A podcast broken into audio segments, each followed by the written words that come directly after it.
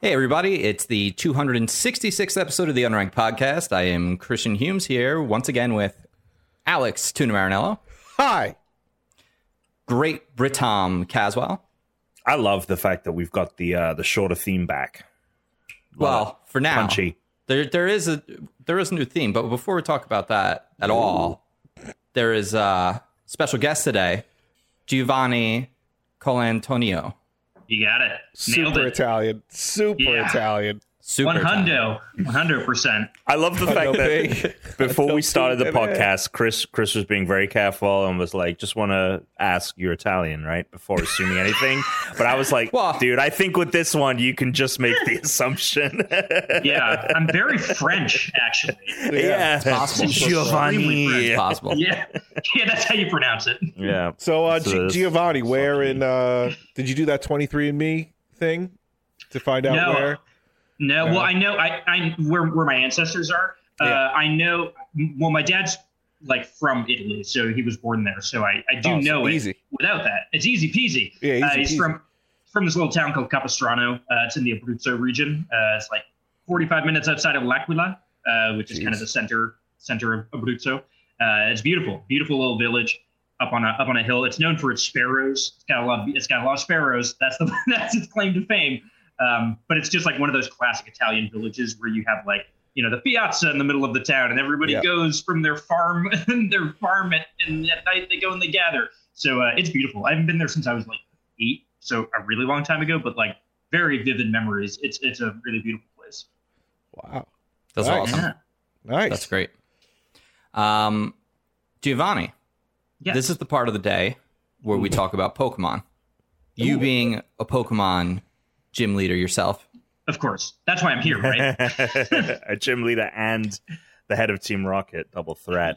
You Um, only have guests who who uh, have names that are also gym leaders. I imagine. You know, Before- you had Brock on the We show. should've had We, oh my That's what I god, should've yes, we should find our friends who are all named like Misty and shit. Uh, before before we get to the Pokemon shit. though, I do want to. Oh, to my so- buddy Surge. Yeah. Lieutenant That's my, actually. That's my dad. lieutenant. My dad's my dad's Sergio, and they call him Serge. Oh, there it is. That's brilliant. That's amazing. Yeah. Get him Uh, on the we get him on the phone.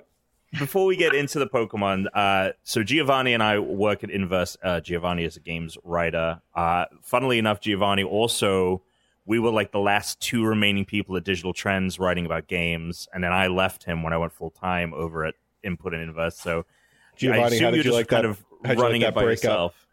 Yeah, I've, I, I knew it was you know, coming.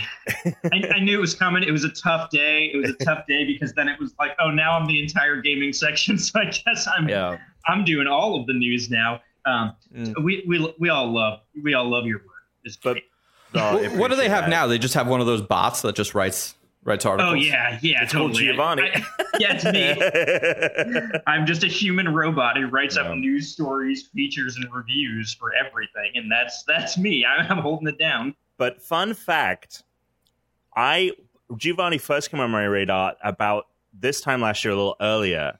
I don't know if I ever talked about this, but um, um, I I went to go interview for a job doing Polygon's Quibi show. Oh yeah. Um, I had gone to go do an interview for that, and I didn't get it. And I did that classic thing that you do when you lose out on a job. And you're like, well, who the fuck got the job? Mm. and I saw because it was um oh my god I ca- oh my god her my name is blanking who is it on the team that reached out um the video producer senior video producer at Polygon Simone, I, I Simone, Simone. yes Sim- yeah. Simone Simone had reached out let me know that there was a video producer job and I was like constantly hounding her Twitter because I knew that she would say who it was and I saw in her Instagram story Giovanni's face from like a like that production test or whatever. Yep. And I was Yep. like, this motherfucker. but all's well that ends well, I guess, with that. yeah, Quibi died, Yes. and my Yes, show got canceled, so Yes, it's it did. fine. Oh, Yeah. Quibi. Yeah. it was a time. We should buy up their uh, properties. You know, Roku did. Roku Yeah. bought it. so it's they just do? going to another place that doesn't that doesn't exist. Yeah, that nobody will also Yeah. watch. Yeah. But believe me when I say, because you'll never find out otherwise. great show. We did a great job on it. No one will ever know, but it's a great show. I watched it for the first free month of Quibi that I had. I, I thought you guys did Yeah. great. I was like, shit, Thank this you. guy's got this guy. This guy's very good. Yeah.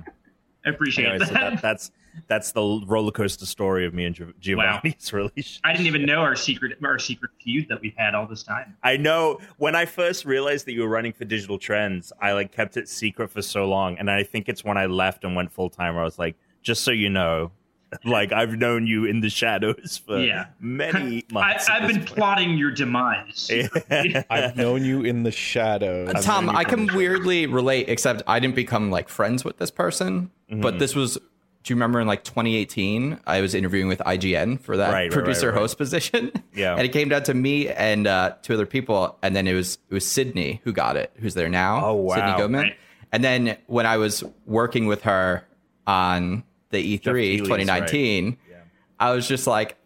In my head, I'm like, "You son of a bitch!" But you're way better at this than I ever would have been. So good job. it's just it's just so funny to think of like you like it could have been you. You know, like No, oh, it definitely couldn't Could have been. been May. No, it clearly you could know- have been, which know I wasn't. right. I, I I understand, but like the fact Yeah. that like that was the It was the higher possible. That, the, Yeah. the- that is the higher that came out of that is so bizarre. yeah, 'cause, like like I Yeah, did a screen test and everything, so it was like it's very close. But uh, you know Yeah, what well, they say like, about being close Sydney- doesn't matter. exactly. only counts in uh, it only counts in horseshoes and hand grenades. Don't worry, Yeah. I hear I hear IGN is really floundering, and I hear that Unranked Podcast is on the rise, baby. It's only up from here, man. It's, Perfect. exactly, exactly. Um, let's let's hop into the Pokemon. Giovanni, as our resident Yes. gym leader, can you tell Yes. us who Pokemon 266 is? Well, today our Pokemon is a very special and beloved Pokemon that everybody knows and loves. It's oh, Silcoon. Heyo. Silcoon, Yes, it is. the uh, famously the uh, Namekian spaceship it is. It is. from it's the- um, Yeah. Dragon Ball Z. It That's right. is. Fuck. Wow. I couldn't tell what it was reminding me of while I was looking at it. Yep. That's perfect. I love the fact that the Pokemon company was like, "Hey, remember those Pokemon that we made in the first generation, and then gave them these cocoon uh, forms, and everyone loved it and said it was the best thing that uh, we've ever done. Let's do that again." I always, I, always, I always think of this scenario with the Pokemon company where I'm like, there must just be meetings, right, where they have to like come and it's like, okay, br- present your new Pokemon, and somebody must just forget every week, right? And it's just like, oh crap, I forgot to make a Pokemon this week. Uh, uh, uh, uh, so it's another Cocoon Pokemon. Yeah. Yeah. It's like Metapod, but it's different. I always have this joke about like Ditto probably came out of like somebody being in that situation and looking down at their napkin and their jelly donut had just like made a little mark on it and they were like, here, here's the sketch. It's it's a blob Pokemon. I, you know, you say that, but Ditto's actually one of those Pokemon that I find fascinating because Yeah. in Japanese animation, in manga, and in video games, there must be some cultural thing that I don't know what it is. I want to know what the history of it is, but there's all of these like pink amorphous blob characters in everything. They, Yeah. they, there's like a like like Majin Buu was a pink amorphous blob. Mm, like mm. like it's in Dragon Ball that you'll see it in just a lot of media but I don't know where it came from. Is it like like that's why you have like the Jigglypuff character, you know, they had the Clefairy character. There is something about like pink balls or pink like amorphous blobs that kind Yeah. of appears all over the place and it must have started like there like who was the first pink blob is what I want to know. Um, I- the think- I think- 1950s, or was it the 50s? Or maybe it was a little bit earlier. The Blob, the classic horror film, The Blob. That had to have been it, right? maybe maybe start I- of blob culture. they're often though like um seen as like very powerful but like in a hidden way so like i wonder if maybe there's like some kind of folklore or something that like comes from history about like maybe the color pink also has to do with it i feel that there's got to be something bigger on a cultural level or there was just a pink character and everyone's just been chasing it since then everyone's like we're just gonna make our we're gonna make our one and now it's like a thing it's like it's like exploding barrels in video games it's like Maybe all they're do, well, do you have the you have the jrpg you got the pink blob yep we got the pink blob okay great Caught the blobs. Yep, caught the blobs. Yeah. Maybe they just Um, like bubblegum. yeah bubblegum. Fans of bubblegum. There we Is go. there, I, I always thought of him as silly putty a little because you know, like it'll you put it on the paper and then you see the same thing with Ditto. Okay. That's pretty good. yeah, I like that. Is there any fun? Is there any fun facts about No. Silcoon? Absolutely They not. ripped off well, IP this is from Dragon one- Ball Z. so unlike unlike correct me if I'm wrong, Chris. Unlike where um this is two separate Pokemon that have two different lines, this is one Pokemon that splits its evolution. Right? Coming up? Well, uh, in comparison to what? Like so in Gen 1 you've got Weedle and um Caterpie, Yes. and then they evolve into a cocoon form, and then they evolve again into Butterfree and Beedrill.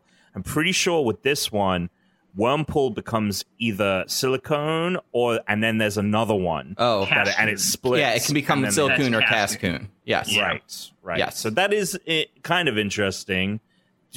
D- We we've had. I mean, other than the Eevees, have we had anything like that, like divergent There's a couple other divergent evolution ones. paths? Um, I mean, you, you have in uh, the fifth generation, you have the monkeys. Oh wait, no, the monkeys don't divert. They just had three different monkeys. they have three different monkeys. Um, Mega Charizard X, Mega Charizard Y. I, I guess. I guess there you go. that counts, right? There you go. there's probably a couple. There's there's definitely a couple others, but it is it, this might be one Yeah. of the first. This actually It's might be one of the definitely the first. That's probably I one of its so. most Yeah. unique traits. I think I think it is probably the first. Which one do you like better, Silcoon or Cascoon? Is that Oh, jumping man. the gun on your Cascoon episode? This you is got Sophie's choice. The Sophie's choice. You have to execute one. Which one are you? Which one are you keeping, and which one is damned? The weird thing is they look exactly the same, except Yeah. Cascoon is like purple and it's like a mirror image. That being said, do you want like the moth or the butterfly? That's a good question. I think Dustox, is, which is the Cascoon uh, evolution. We're in the doldrums again. This is going to be like the the uh, Nido. Yeah, the next like Nido- ten weeks. Like the next few weeks is just this evolution line, which fucking sucks. Um, I like Dustox, its eventual Yeah. evolution, so I'd probably go with Cascoon, and it's a little more sinister looking. And I'm always about like my Pokemon looking a little more sinister. Okay. Um, it is it is the first Pokemon from my data that I am looking at. Wurmple is the first Pokemon that from the jump has a divergent evolution Perfect. path. Awesome. The other Yeah. ones are other than Eevee, who Yeah. I think is a rare case. The other ones are all like Alolan forms. Obviously, Yeah. Oddish be- can become Bellossom, and Poliwag Right. can become Politoed, but that's like I guess like added later yes, It was, um, yeah. and all that stuff. So, uh, yeah, one, and then Tyrogue is like a reverse where they added the pre-evolution into him on Right. Leon and Hitmontop. Yeah. So, They So that- retconned a lot. But wasn't Tyrogue added in? Gen two. Yeah, so that would have been And him before on top. this. It was before this, but you know, it wasn't like this is the first holistic divergent like we designed this from Yeah, the jump from the ground to up. do all the things. Uh, so. This is, I, I mean, the, the last thing I'll, things. I'll say about this because really we're spending so much more time talking about fucking Can't believe we're- Silcoon than I, I That's wanted to give it a fair shake, you know. Yeah. Fair, you've on. given it more than its fair shake. and we actually have been like saying something about it that's not just us making fun of it like it, it, it is Yeah. half the time but um this whole because it was brought up earlier about how this is basically just another copy paste they're like they came in what do we have before? Let's do this again. Gen 3 is the generation that was not supposed to happen. They planned gen 1 and 2 and it was like gen 2 is the final game. That's why it was it was so much bigger and you went back to kanto and it was like there was only one pokemon league and they both shared the the two regions shared the same league and everything. So then gen 3 comes around and that tells me like that had a shorter timeline because a lot of the pokemon in gen 2 were in like the gen 1 beta they were very mm-hmm. different but you can see how they became the new so i feel like with gen 3 they're like well we in the same amount of time that we just made the last game need to make a new one but now we're starting from zero Right. so I do think you're you're not far off. There probably was a lot of like copy paste, and then after that, because they were like, well, this machine's never going to stop. They probably started to come up with a pipeline, which is why Gen three I think is the black sheep of the Pokemon generations. It's my favorite one. I will say it's my favorite one. Um, Oh. Sapphire. Sapphire's the most time I put a new Pokemon in. Four hundo, four hundo hours in Sapphire. Holy my Sapphire. shit! I don't know if Jesus I Yeah. put I don't think I've ever put that much time. I might yeah. have put between all of the versions of Gen 1. I don't even wait, 400 Yeah, that's impressive. Four hundo, friend. That's a big four zero That's zero. the, the closest I ever got to that was Black and White. Black and White's probably the one I played the longest, and that was maybe over 200. And that was because it was the, it was an incredible amount of Pokemon. I wanted to actually get all of them. right. Um is that uh, honestly, Did you just max level like a Yeah, ton I was. Pokemon? I, you know, but I, I I have a big Pokemon history. And I have friends who, um, you know, I grew up with who played a lot, and, and Gen three was like the generation where like we were all older and we were all like getting back into the series, and we're kind of like, okay, cool, because I think like Gen one we were into it, then like kind of fell off, and then came back somewhere during Gen three, um, and we just used to have like hangouts where we would just like hang out and you know play Pokemon together. Um, Sounds just- awesome. it was super That fun, and dope. and we would just have nights where we would just like train stuff, and they were into EV training, and I was just into like making bad Pokemon level up all Hell the yeah. way for fun. So I just yeah. have like boxes and boxes of like the worst Pokemon you can imagine at level 100. You know, just That's like awesome. Farfetch'd, Luvdisc, all of them. Farfetch, Like That's some Put- fucking put respect on dedication. Farfetch's name. Yeah, that's Well, not back- a bad Pokemon. Far, Farfetch, I love Farfetch. I love the design, but not Yeah. not like a competitive good Pokemon. That's true. I love. He's he's one of my favorite like uh single stage or pre- Oh, yeah. previously single stage Pokemon. Yeah.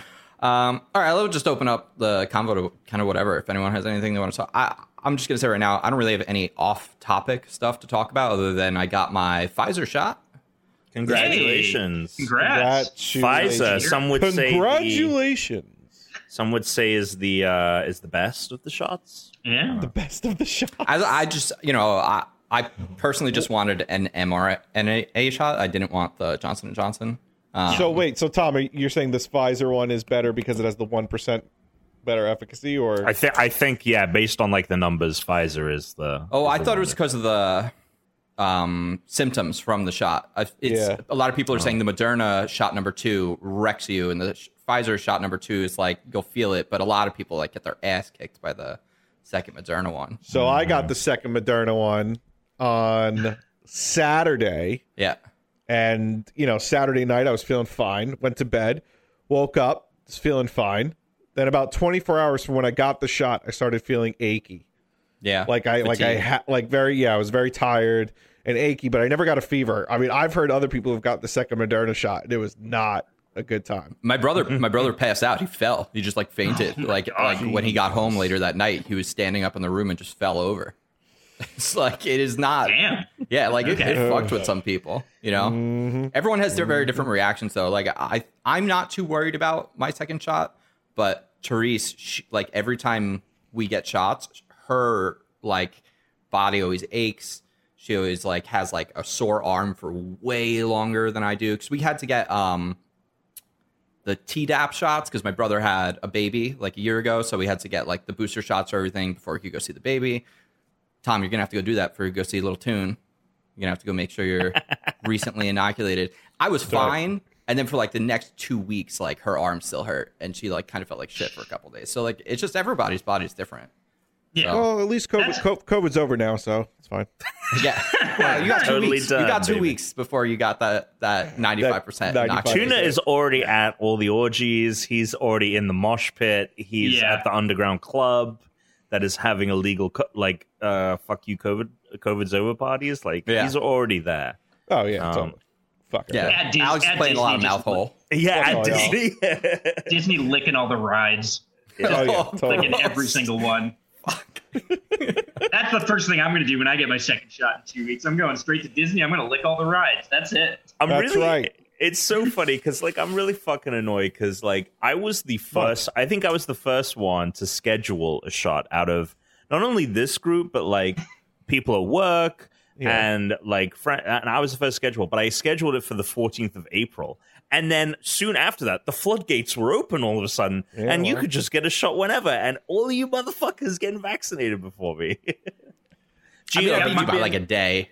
I got my shot. I got my shot the literal day before they opened it up um, to like To everyone. you know Yeah. the larger people in New York. Yeah. So like I, I went and it was just like that day. It was like, oh, by the way, it's opening up tomorrow. And it was like, oh, okay. I guess I'm beating the rush. Um, so that was. Right, I, I was a feel like I beat rush. the rush, so I Definitely. feel Yeah. good. I feel like Yeah. oh great, like I beat the rush. I'm like you know I don't I, I won't like be impeded if there's like a lot of people trying at one time now.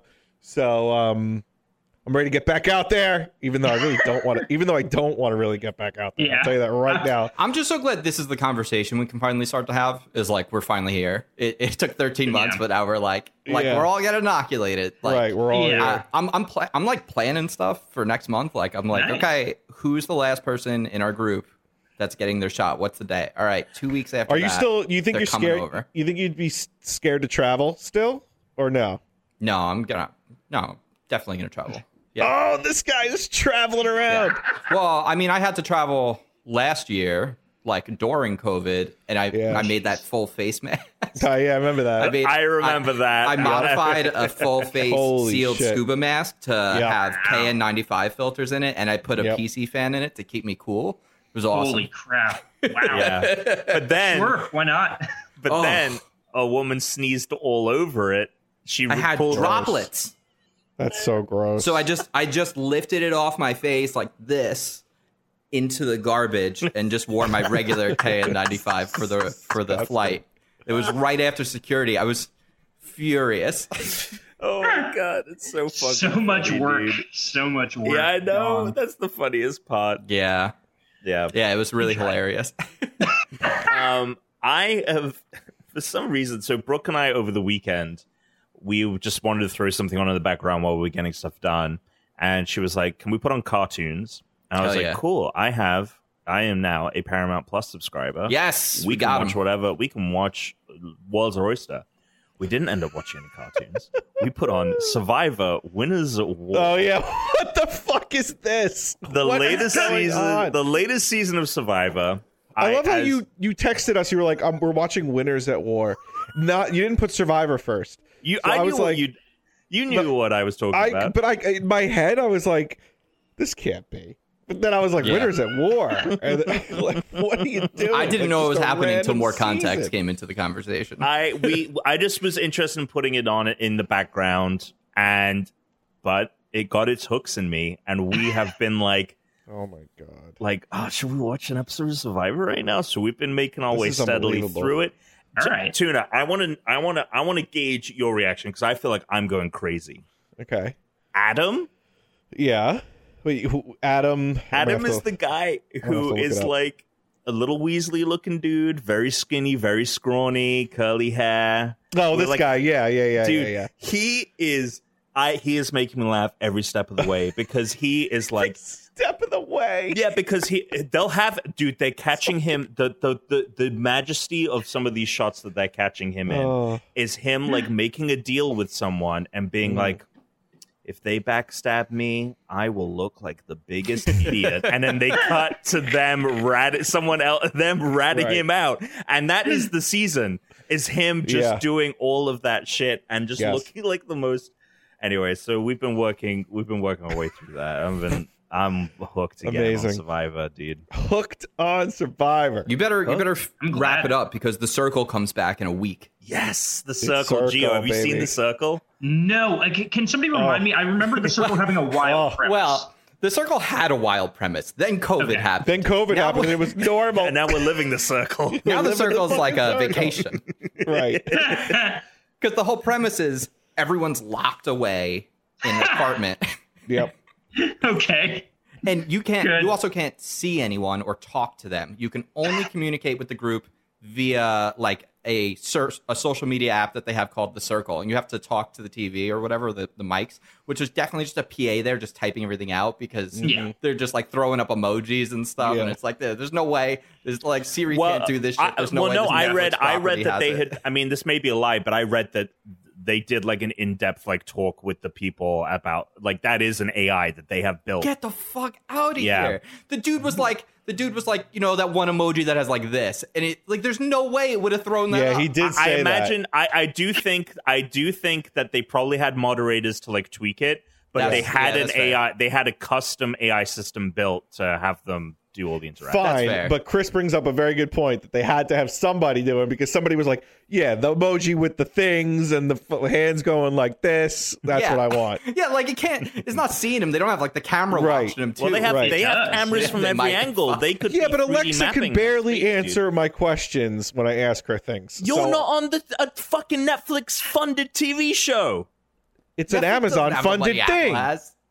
It's an Amazon funded fucking yeah, for the Alexa. masses, for the masses, for the masses. Oh my god! don't So you think Jeff Bezos is just walking around his house? you're probably right. talking They to Alexa probably like have- it's Hal. They're probably using an AI. They're probably you know they're using some kind of speech recognition, but then there's an editor who checks it Yeah, before it sends totally. out and drops it Yeah, whatever yeah. is like wrong. It's Bezos personally. He's But just the- sitting behind the Yeah. scenes. Yeah. but the, the the aspect of it, Gio, that was very interesting was that Yeah. because everyone was everyone lived in the same building, but just lived Mhm. in separate rooms and was brought stuff.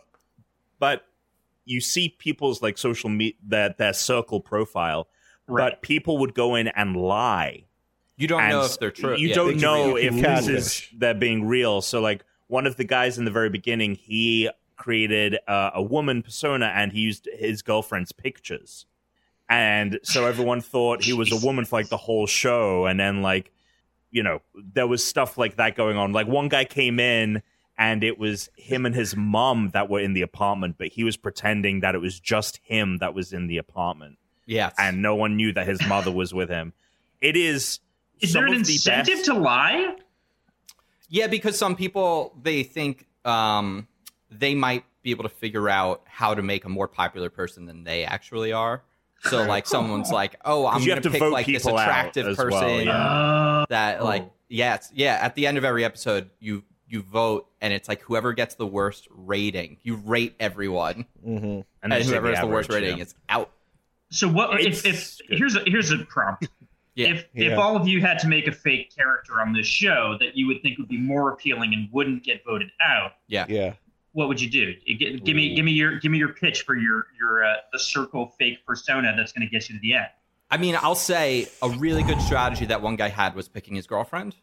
Like, Yeah. I was Right. gonna. Therese I is was more gonna, likable yeah. than I am, and I know Mhm. a lot about her. But you know like, a lot about her. Yes, that makes Yeah. it a lot easier. I don't have to like Right. craft. You this know the con. You know the context for the pictures too. right, but So, then like, I can they- also like throw in my parts of the personality a little bit too Right. to be like, Right. oh, it'll be like, oh, this person's really cool. Like, it's a lot more interesting than the photos might have said about like this or that. Like, oh, it's Yeah. not just like some girl with her dog. Like, they're really into this thing. Who would have thought that?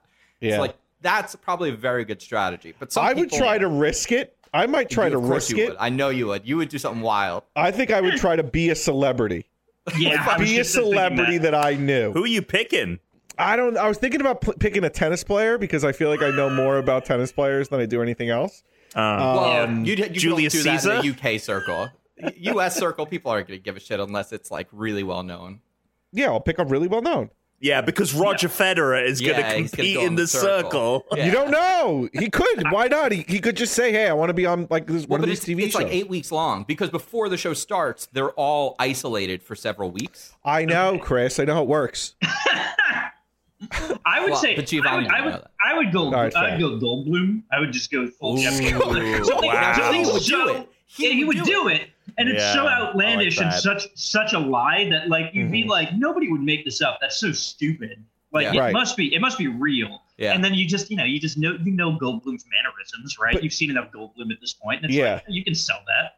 Well, the reason why I was also thinking of picking a tennis player is because I feel like they're they're famous enough, right? And but they're not famous enough in the U.S. that I'm going to get called Sure. out unless there's Sure. a Yeah. really like someone there who knows a lot Yeah. about you, you know, like Novak Djokovic, and then I'm fucked. But but Yeah. before that, I could be like, yeah, I won, you know, this many majors, and my you know my wife and everything. You probably would still need to study up, though. I would definitely need to study up, but I'm just easily saying catch you in a lie. Yeah. Yeah. they Well- can't very easily though. That's what I'm saying. I don't want to be like I can't go in there being Beyonce because there's definitely someone in there that's going to go way be, more that about would be amazing. Beyonce. I would love to see you. The the amount of articles we would we would see about Alex Marinello using digital blackface, Alex Marinello. It's gonna be it's gonna be a real. so bad. We'd we'd have to So obviously bad. remove you from the podcast Lawyer up, prior to bitch. this. Yeah, you- you- Christ. To distance ourselves. Oh. Uh, but it I love the hell of a fact that. I love the fact that Tuna for the longest time has been afraid of this podcast ruining his career and like has felt like at times he might need to distance himself from this podcast that this situation would call for us to distance ourselves from him. I'm just mad. I applied to be on season two of The Circle. I never heard back. Oh, that's. Ah, I That wanted to do it so bad. Oh, I wanted to do a it so bad. It would have been great. that's Um, a and just so you know, it's they're doing the same thing they did last time, which is like semi-weekly. So it's like four episodes It's like it's like comes In in, a like two or three right? batches, like every yeah. like couple Okay. weeks. Oh my so god! So it's done in like the length of a month, We'll but have it's to do a actually viewing like ten or party or twelve something. episodes. Fuck yeah! Yeah. I'm so Well, down. I think that's the best way to do it today. Yeah, Like I I think the best way to do it, you don't dump it. You do it. You do it uh, like weekly or semi-weekly or whatever. yeah. I, I think I it, it I'm makes loving me. what Disney Plus is doing. Yeah, I, I feel Yeah. like I like being able to talk about it for weeks rather than Totally, you know. So, totally. Yeah. Yep. hmm That's right.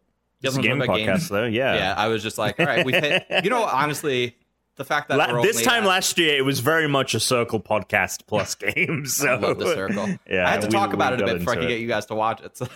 You did, but as, we as were usual. into it. And I will say, my wife thought it was the most toxic television show she's ever seen, and would so never. good. She would not go past episode one. But That's so- very interesting But because so I feel like it's very wholesome. Yeah. It That- gets that's the thing, wholesome. Gio. Like It gets wholesome. The first episode isn't very wholesome.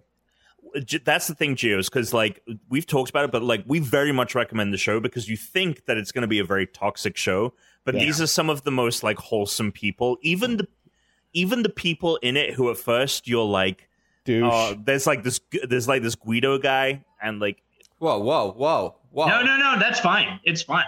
I mean, Tom's not Italian. Oh. It's You okay. know what I'm you can't talking be, about. You can't. poorly- You can't be. He's gonna start Nobody can be wops. racist towards Italians. It's fine. Italian X. Remember this? Remember when people were trying to make that a thing? Oh, Um, anyway, so there's this there's this Guido character, and you think that he is you're like, oh, this douchebag, but then like you're like, fuck, no, he's very genuine, and like you learn to love him, and yeah, I, I thought it was very wholesome, but I can't believe Britain continue with it. It's so disappointing. you can't. no, I, I really thought I thought she was a purveyor. She doesn't like of- if, but here's the the, other reality problem, Tom. The other problem. T, T is not excited about this coming back either. Therese, was oh, I do remember. I got a big eye roll from with Therese when I told Yeah. the circle's coming back. Yeah. She's already she's already sick of Taskmaster. Now the circle's Right. coming. So well, that's the other thing too. Like, th- there's something with Brit as well that, like, if I like it or I'm the one who found it, Mm. there's a little bit of a. Eh, Um, well, because you like too many things. it's so stupid. She hates All right, Rome. let's let's throw it over to Giovanni. Let's let's talk about some Yeah. games. Yeah, baby. yeah. Where do you want to Uh, start? Well, what was your big game this week? God, what was my big game this week? Uh, let me talk to you about the best game that has ever been made that has just come out um, just like a day before recording here. It's a little video game game of the year. It's called Pac-Man 99, I'm very excited to baby. hear about this. What? Yes, It's that Pac-Man good? 90 No, it's it's fine. It's, it's, I, I really enjoy it though. So I'm a big I'm a big Tetris 99 person. For, for folks who don't know, Okay. Tetris 99 is like Nintendo's uh, battle royale game that is Tetris themed. It's free for Nintendo Online subscribers. You play Tetris against 99 other people. It's genius. It's really good. It's a great version of an elimination game, right? Much better than Uh, Mario 35. Yeah, Mario 35 does not get it right. It does not make Oh, any did sense. it not? I never played it. Oh, You too never will. now. Too late Yeah. Yeah, it's too late now. Yeah. Wow, that's just you're never going to be able to talk about that with another person. That's so sad.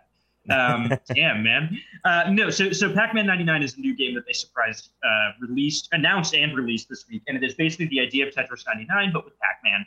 Uh, so the idea of it is just like, hey, you are playing on a Pac-Man board. You are sending, you're eating pellets and sending like jammers to other people's screens, which will slow them down, um, and you're just trying to outlast everybody.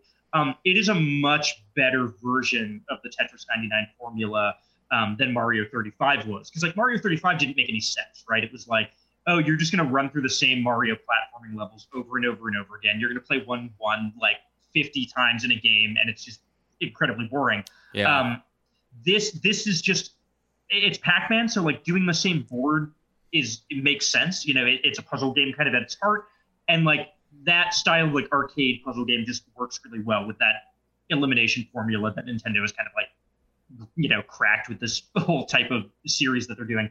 Um, it's good. It's just it's a little more accessible. It's it's less of a high skill level than Tetris 99. I love Tetris 99. It's like one of my favorite multiplayer games. I play. It's like my comfort game on Switch. But like you know, you need to have a certain level of, of skill to be able to play it. Um, Yes. Because it's it's like Tetris is tough, especially when it gets really fast. This is like it's Pac-Man. You know, like you know how to play Pac-Man. Like whatever, it's fine. Um, yeah, and I, I just noticed that like playing it, I, I was just right off the bat able to do really well in it. Like my first game, I think I placed like 12th, and then within like 45 minutes, I had placed first in it. Um, and it's just smart. It's just a it's a really good version of that formula. It like takes the idea of Pac-Man, uh, which is just this classic arcade game that's about reaction time, right? It's just about like reacting and, and to things on the fly and, and moving and routing and being able to like pivot. Um, and it just makes this game that's really chaotic, this really chaotic version of it, where it's just kind of like you are constantly having to avoid other things now. You're going to have to avoid these like jammers that are going to slow you down or these like you know Okay. bad pac-men that can like destroy you so you just have to constantly be like rerouting and moving around that stuff and it's cool i just i think it like gets at what's actually good about pac-man which Yeah. is not not the like clearing the maze part of it but the like finding your way through the maze part of it you know So I have a question then. Um, Yeah. Because that's what I was curious about. Because with Tetris 99, you know, depending on what version of Tetris you're playing, I love Puyo Puyo Tetris that came out. So Right. good. Yeah. The multiplayer Tetrises often have the thing where like you can stack up points or bonuses, and then you can like launch shit and just drop dump stuff on like your enemies. trash Yeah. yeah What, how does that work in this game? so the way it works is that you have your ghosts on the board and you know like any pac-man game you get the power pellets you can eat the ghosts when you do that it sends what's called a pac-man jammer it's just like a white outline of pac-man that just like appears on the board and when you hit it you get like a momentary slowdown it just like Okay. slows you down just for like you know just for a second or like a split second um, and you know the more ghosts you eat the more that you send but also it has this mechanic where you can Oh. like eat all of these this like stack of of ghosts basically uh, and it'll make a ghost train where you can get like 10 ghosts lined up and then you hit the pellet and then you can eat like 10 in a row. And you can start comboing that together where you can like stack like 30 up and eat them all at once. Um, so Mm. then you just start sending more and more. And then eventually later in the game you start to send these like red versions of pac-man where if you hit them you just like die. That that'll just kill you. And acts like a ghost. And when you eat a power pellet pellet it'll freeze them in place. So you can kind of use the pellet in the second half of the game instead of like oh i'm going to go and use this and eat the ghost it becomes like i'm going to freeze this thing in place so that i can get around it and get to the other side of the board um, and that's kind of how the battling mechanic happens it has the same targeting system as tetris too where it's like Okay. you know you can choose oh yeah, i'm, I'm going to send it to somebody who's close to death i'm going to send it to someone who's attacking me right. Um, So you want to so boost there's some of yourself or yeah awesome. That's sick. I can't wait to play this. it's cool it's Are free. you playing Joy-Con, like holding it, or like Joy-Con. your- Okay. yeah I'm doing I i'm feel doing like you want to minimize the input lag with this game. You want to you want, you want to minimize the input lag, yeah, for sure. Uh, I, I've been doing Joy-Con on the D-pad. You can turn on the joystick, but I've found that D-pad just yeah, like Huh. works better for me. I've been any thinking old school about. game like that, it's not designed for analog. I've been thinking about. I've been thinking about. I'm not going to do it, but maybe I will. Uh, getting one of those like I think 8BitDo does like an arcade stick Oh, for the Switch, oh, the and I've been arcade thinking about just getting the stick and playing it with the stick because I'm a big I Miss have Pac-Man. the SNES ones, Yeah, so I use that for any of the retro games. So I'm probably just going to use that. But I also have the the GameCube like PowerA yeah. Pro controller that they made. Mhm. But that Hmm. one's wireless only. It doesn't. It plugs when it plugs in. It's only charging. So I'm not Ooh. going to be able to play with my Cube controller, which is Mm. I haven't. I've I pretty much only played Switch games with my GameCube controller for the last couple, basically since Smash came out. That's the way to do it. That's a sick. great- we- I can't we wait to love play it. this. Yeah, I'm excited for people Awesome. to play it. I, I, I have no idea what people are going to think of it. I don't under, I, I have no idea if it has a long tail, but um, I'm really enjoying it. I I got like the deluxe edition that comes with like all the bonus modes and maps and stuff. It's like hell yeah, let's do. That's it. awesome. Is are people still playing Tetris 99? Is that like is there like a cult? Yeah. Okay. Well, I I am. And that your answer is me. okay. Yeah, I have some- no, well, no. you and at least 98 other people are playing Tetris 99. Yeah. Guest, Yeah. former guest on the show, John Murphy. He, he he and his girlfriend play that a lot still. Mm, I, she okay. she's like a monster at that game. It's crazy. She's won a lot. Um, she basically has a Switch. He ended up just getting her own Switch now, and it's like just Animal Crossing and Tetris. Apparently, it's like The only two she games- the only two Switch games you need. I have a, have a question jumping off point from this for everybody. Nintendo makes the next retro, so like NES era, you know, maybe early Sega era game. Yeah. 99. What do you guys want? It's like an arcade or NES or early Sega game. What would you want? Um, I I I think the most obvious answer to this, and I think the one that probably will happen next, is Space Invaders '99. oh, I think that just makes. Huh. so much sense. Yes. Um, you know, you, you you could do that so easily. Um, I would I'd play it. That'd be fun. Yeah, I, I think I think I am actually going to check out Pac-Man 99 because I've never been the best Tetris player, and then the Mario 35 thing just like kind of flew under the radar. Uh, so I think I will check out Pac-Man 99. But Space Invaders for me, if it was Space Invaders or Asteroid, Asteroid Yeah. is like my jam. If it was Asteroid 99, I know that's not Asteroid is like in this weird place of like you know what Asteroid is, but it's not Space Invaders. It's not Pac-Man level. Um, but Space Invaders, yeah, fuck. I would I would love that. Yeah. or like Galaga. You know, that's that's another Namco property that they could like do something with. That'd be a fun one. Dig Dug, Bomberman? Dig Dug. Yo, Bomberman. you know what? You know what I would love, and this isn't this doesn't fall into the parameters uh, Mm-hmm. that we just discussed. But if there was a Crazy Taxi 99, That'd be sick. Yeah, I That'd be sick. would. yep. But I want the, I want the the inverse of that. want. I just want the crazy. I want just crazy taxi battle royale where there's like only so many people to pick up. It's like Oh my it's like god. it's like every oh my god, it's a big map, right? And there's all these different Okay. venues on the map, hmm and you don't know which venue is going to be the first like pickup zones. And then like when the map starts, everyone like that turns their cars on, and then like you see flags going up, like customer like people at you know the sports arena just opened up and the concert over there, and you you're gonna obviously try and go to the closest one, and then after everyone gets their places, whoever didn't pick up people and get them to the destination are eliminated, mm. and then you do it again and again. And there's it. just there'd be so many cars on the road. Imagine like the traffic jams. Everyone's rolling up to like you know the fake Staples Center or whatever it is. I, I, I mean, I want I, I want more stuff like that because I like the idea of battle royale games a lot. The idea of like elimination games like Yes. that are really fun because it's just like, hey, there's a good narrative flow to these matches and there's good like tension and building stakes to them, and that's why those games are good. And like, I could care less about like the circle shrinking and like all of those mechanics, right? Like, I just want that drama. Yeah. So like, yeah, throw it throw it in like any other game. like, That's why I'm hoping Riders Republic is good. Yeah, Um, yeah. I'm just gonna throw my two out there. The first is what I if I had to take a guess as to what Nintendo would do next, it would be Donkey Kong, like the arcade Donkey Kong 99. Ooh, That would be my best guess. Um, that's what they would do, but I would kill for Burger Time 99. Burger Ooh. time. I fucking love Burger Time. It's also like a brutal game. That is not an easy game. It's very Um, hard. not at Did all. you yeah. did you just say Tapper, Chris? No, it's oh, but I love Tapper. Tapper 99 Tapper 99 would be awesome. would be uh would be like the one in that that area Yeah. of time that I Yeah. would definitely fuck Yeah, with. Tapper would be dope too. You lose a little bit of the fun with Tapper not playing it at the I arcade like- with the I actual thinking- like yeah, you know, I know. pull- I was pulling just on the draft. I was just thinking, like, because obviously we're, we're like trying to figure out, like, okay, what is all the shit that we did when quarantine wasn't a thing? I am so excited to go back to Barcade, like, and Yeah. just, like just being trashed on like bad beer and like playing Crazy Taxi at the uh, Crazy Taxi arcade machine and playing Tapper, and just going back. Oh, and I've got fucking tokens, man. Oh, I'm so stoked. I mean, the last time I physically saw you two was when I came to New York for my birthday mm-hmm. in 2019, Yeah. and we went to that barcade. We did play Tapper there. Yeah. Uh, We played I- that other game that was like that game where you could probably break someone's knuckles dude, it was so cool. with uh you could like slam it was physical.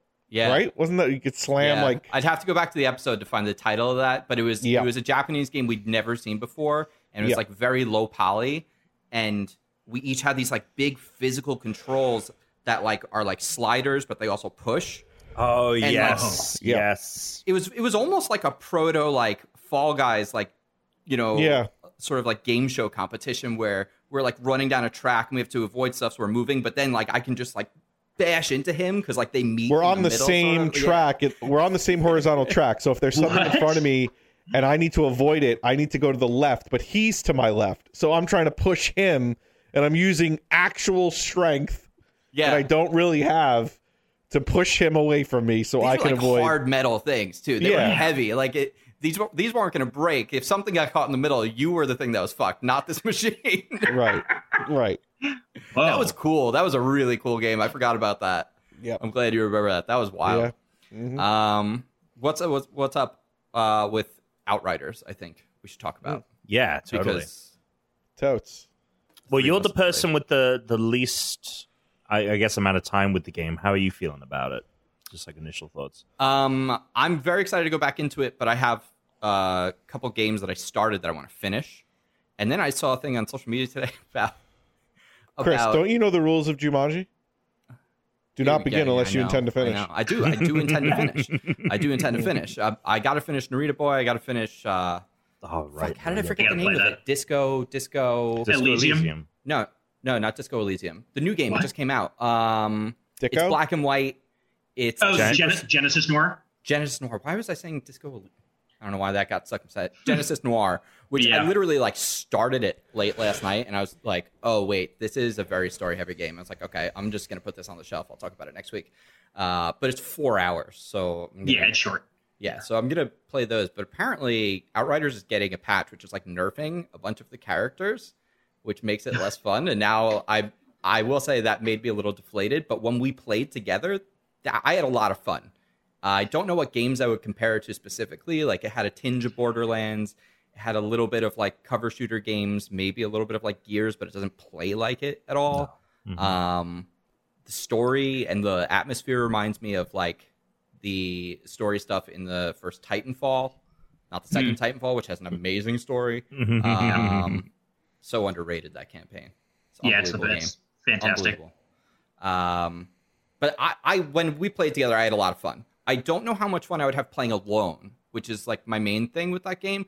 But what I will say about it is, I'm really digging, um, and I feel like this is partially a result of millennials now and like you know, young Gen Xers who grew up playing console games are now the ones starting to like be the ones who are making them we're Mhm. seeing a sort of like return to the idea of well the game doesn't have to be super long and we don't have to do replayability through live service features we're going to do like everyone's comparing it to like diablo where you're you know playing on harder tiers to get better loot and things in the game and you can beat the story on a low level and then go back and play it easier but i'm also looking at that and it just reminds me of old snes games it reminds me of like galaga it reminds me of like those games I would play over and over and over again. You never get tired of it because they're like, we're just going to make 15 really good levels and they're all going to be fun. And then you can play it on a harder difficulty if you want, or you could just play it again and try to beat your score.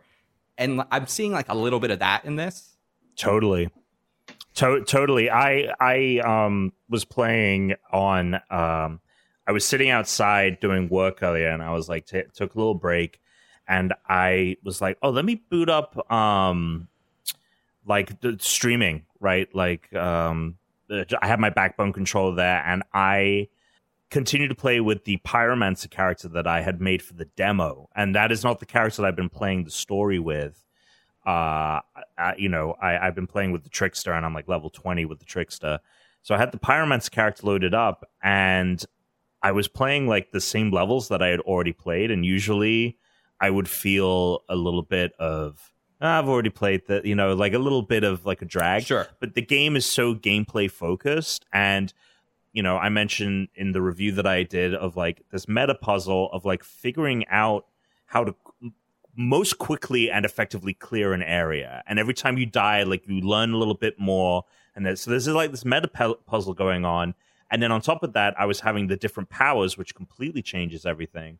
And I so I t- completely agree with the idea of like, yeah, they they've they've designed something that really you would think like you wouldn't be able to play over and over again, but has that kind of old school mentality of like, no, you can go to this area and have a completely different experience or, or, or tackle it slightly differently and try and best your time or, you know, clear it out as quickly as possible. Now, Did you play solo or did you play with people? I have mostly played Outriders by myself. And it's still especially- good. I, I, I think it's still very solid. Okay. All right. Without I have a lot of fun with with you know Yeah. playing with you guys. Um, it's a little annoying that the game doesn't have any in-game audio, and we had to like do Discord exclusively, which is well, that was which just is we're- fine. Oh, it has none. it has no in-game Oh. audio chat. You have to either do party chat on the console or Discord. because in this in the settings in the menu they have like a a VoIP thing that you can turn on and off. I looked online Yeah. and Maybe it just doesn't work yet. I don't know. Maybe Maybe that's it's just- possible, yeah. That is also maybe very it's like it's in there, but Yeah. like just like some of the like crossplay features, it's actually not ready, and it, that shouldn't actually be there yet. I mean, Giovanni, you've beaten the game, and I'm almost certain you played it by yourself. Mostly, yeah. I played. I played. I would say like all the campaign by myself. I went and like jumped into other friends' games and you know went backwards. But yeah, I, I did the entire campaign by myself.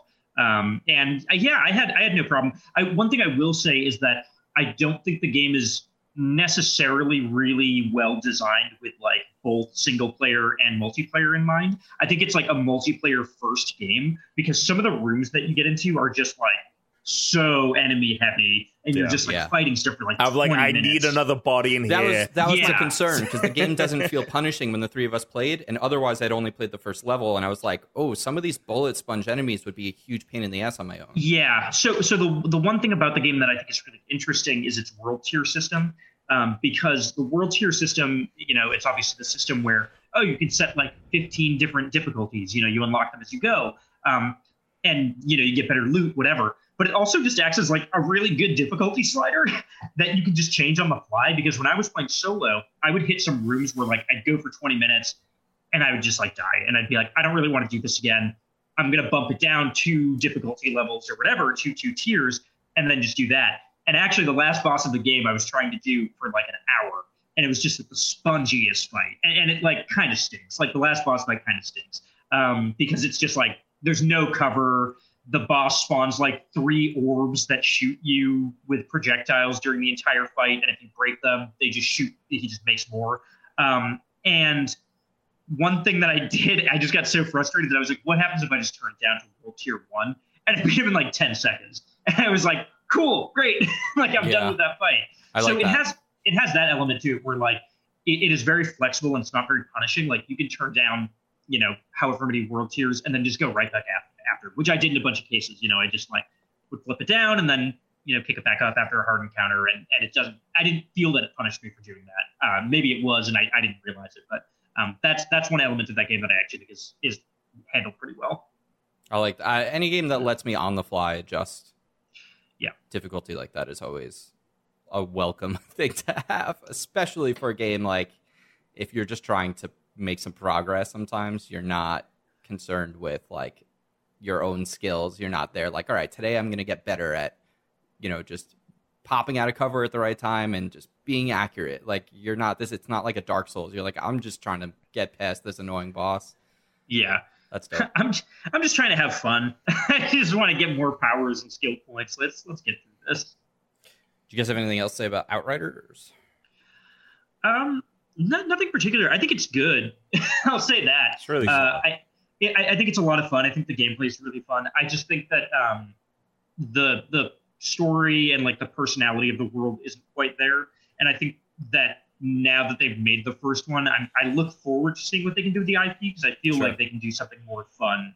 Um, you know, looking at the strengths of the game and the strengths of the story beats that work, and you know, like it has a lot of creatures, and that's like the most fun part it's of the game. so dude I, I i it's it's the one thing for me where i'm like this is the thing that shines. I think the game obviously the gameplay is really solid and the story is really um whatever. I th- i think it's i think it it tried to be a cw or sci-fi channel original series yeah, of like we've got these cool concepts but we're not really going to rock the boat too much. We're going to have pretty substandard dialogue because we we want the gameplay to be king here. We don't Yeah. want to get too bogged down i know that the developers are very proud of the story and i, I think i think that it it has good beats and it's very interesting what it's doing but the thing for me that really surprises me and i look at something like destiny which i know you're a big fan giovanni of yeah. I look but- at Destiny and I'm like, how have you not done this?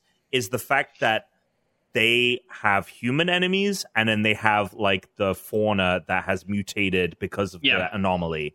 And as the game goes on, you are introduced to newer and wilder beasts oh, and Oh, that's awesome. some That makes huge interested in going on. bosses like monster hunter level side like there is a boss like halfway through the game that you have to fight and it is daunting Gigantic, it is yeah. massive That's that's a good fight. and, that, and it's it's a fantastic fight and and then from there on i feel like it even doubles down more on okay you're more now fighting the these beasts and these natural enemies because you start diving deeper into the like anomaly um like tainted terrain. And so that that is the thing that like i think this game like is like this is the thing that this game does that like things like destiny and these other looter shooters like have completely failed to do is there is so much enemy variety, and I completely agree with you that like I do think that as as thin as this story kind of is, and as kind of you know pretty well trod territory that the story Yeah. takes, if they would have come out and say like, "Hey, we're gonna do uh, single player only," but Mhm. it's like way more of like an RPG kind of thing, and it's set on. All right, I don't know what happens then because I haven't beaten the story, but like, all right, humanity is able to expand beyond where the anomaly is because that was keeping them in and they can venture on and you play as again you're an outrider but you are venturing forth and claiming new territory and so like a single player rpg i would be so down for something like that Yeah, that'd be super cool. I I, I have a feeling that this game's going to get some like pretty good DLC, and that's that's like the hunch I have. I feel like the Hopefully it's on DLC they're going to Pass. drop. Yeah, yeah, we'll see.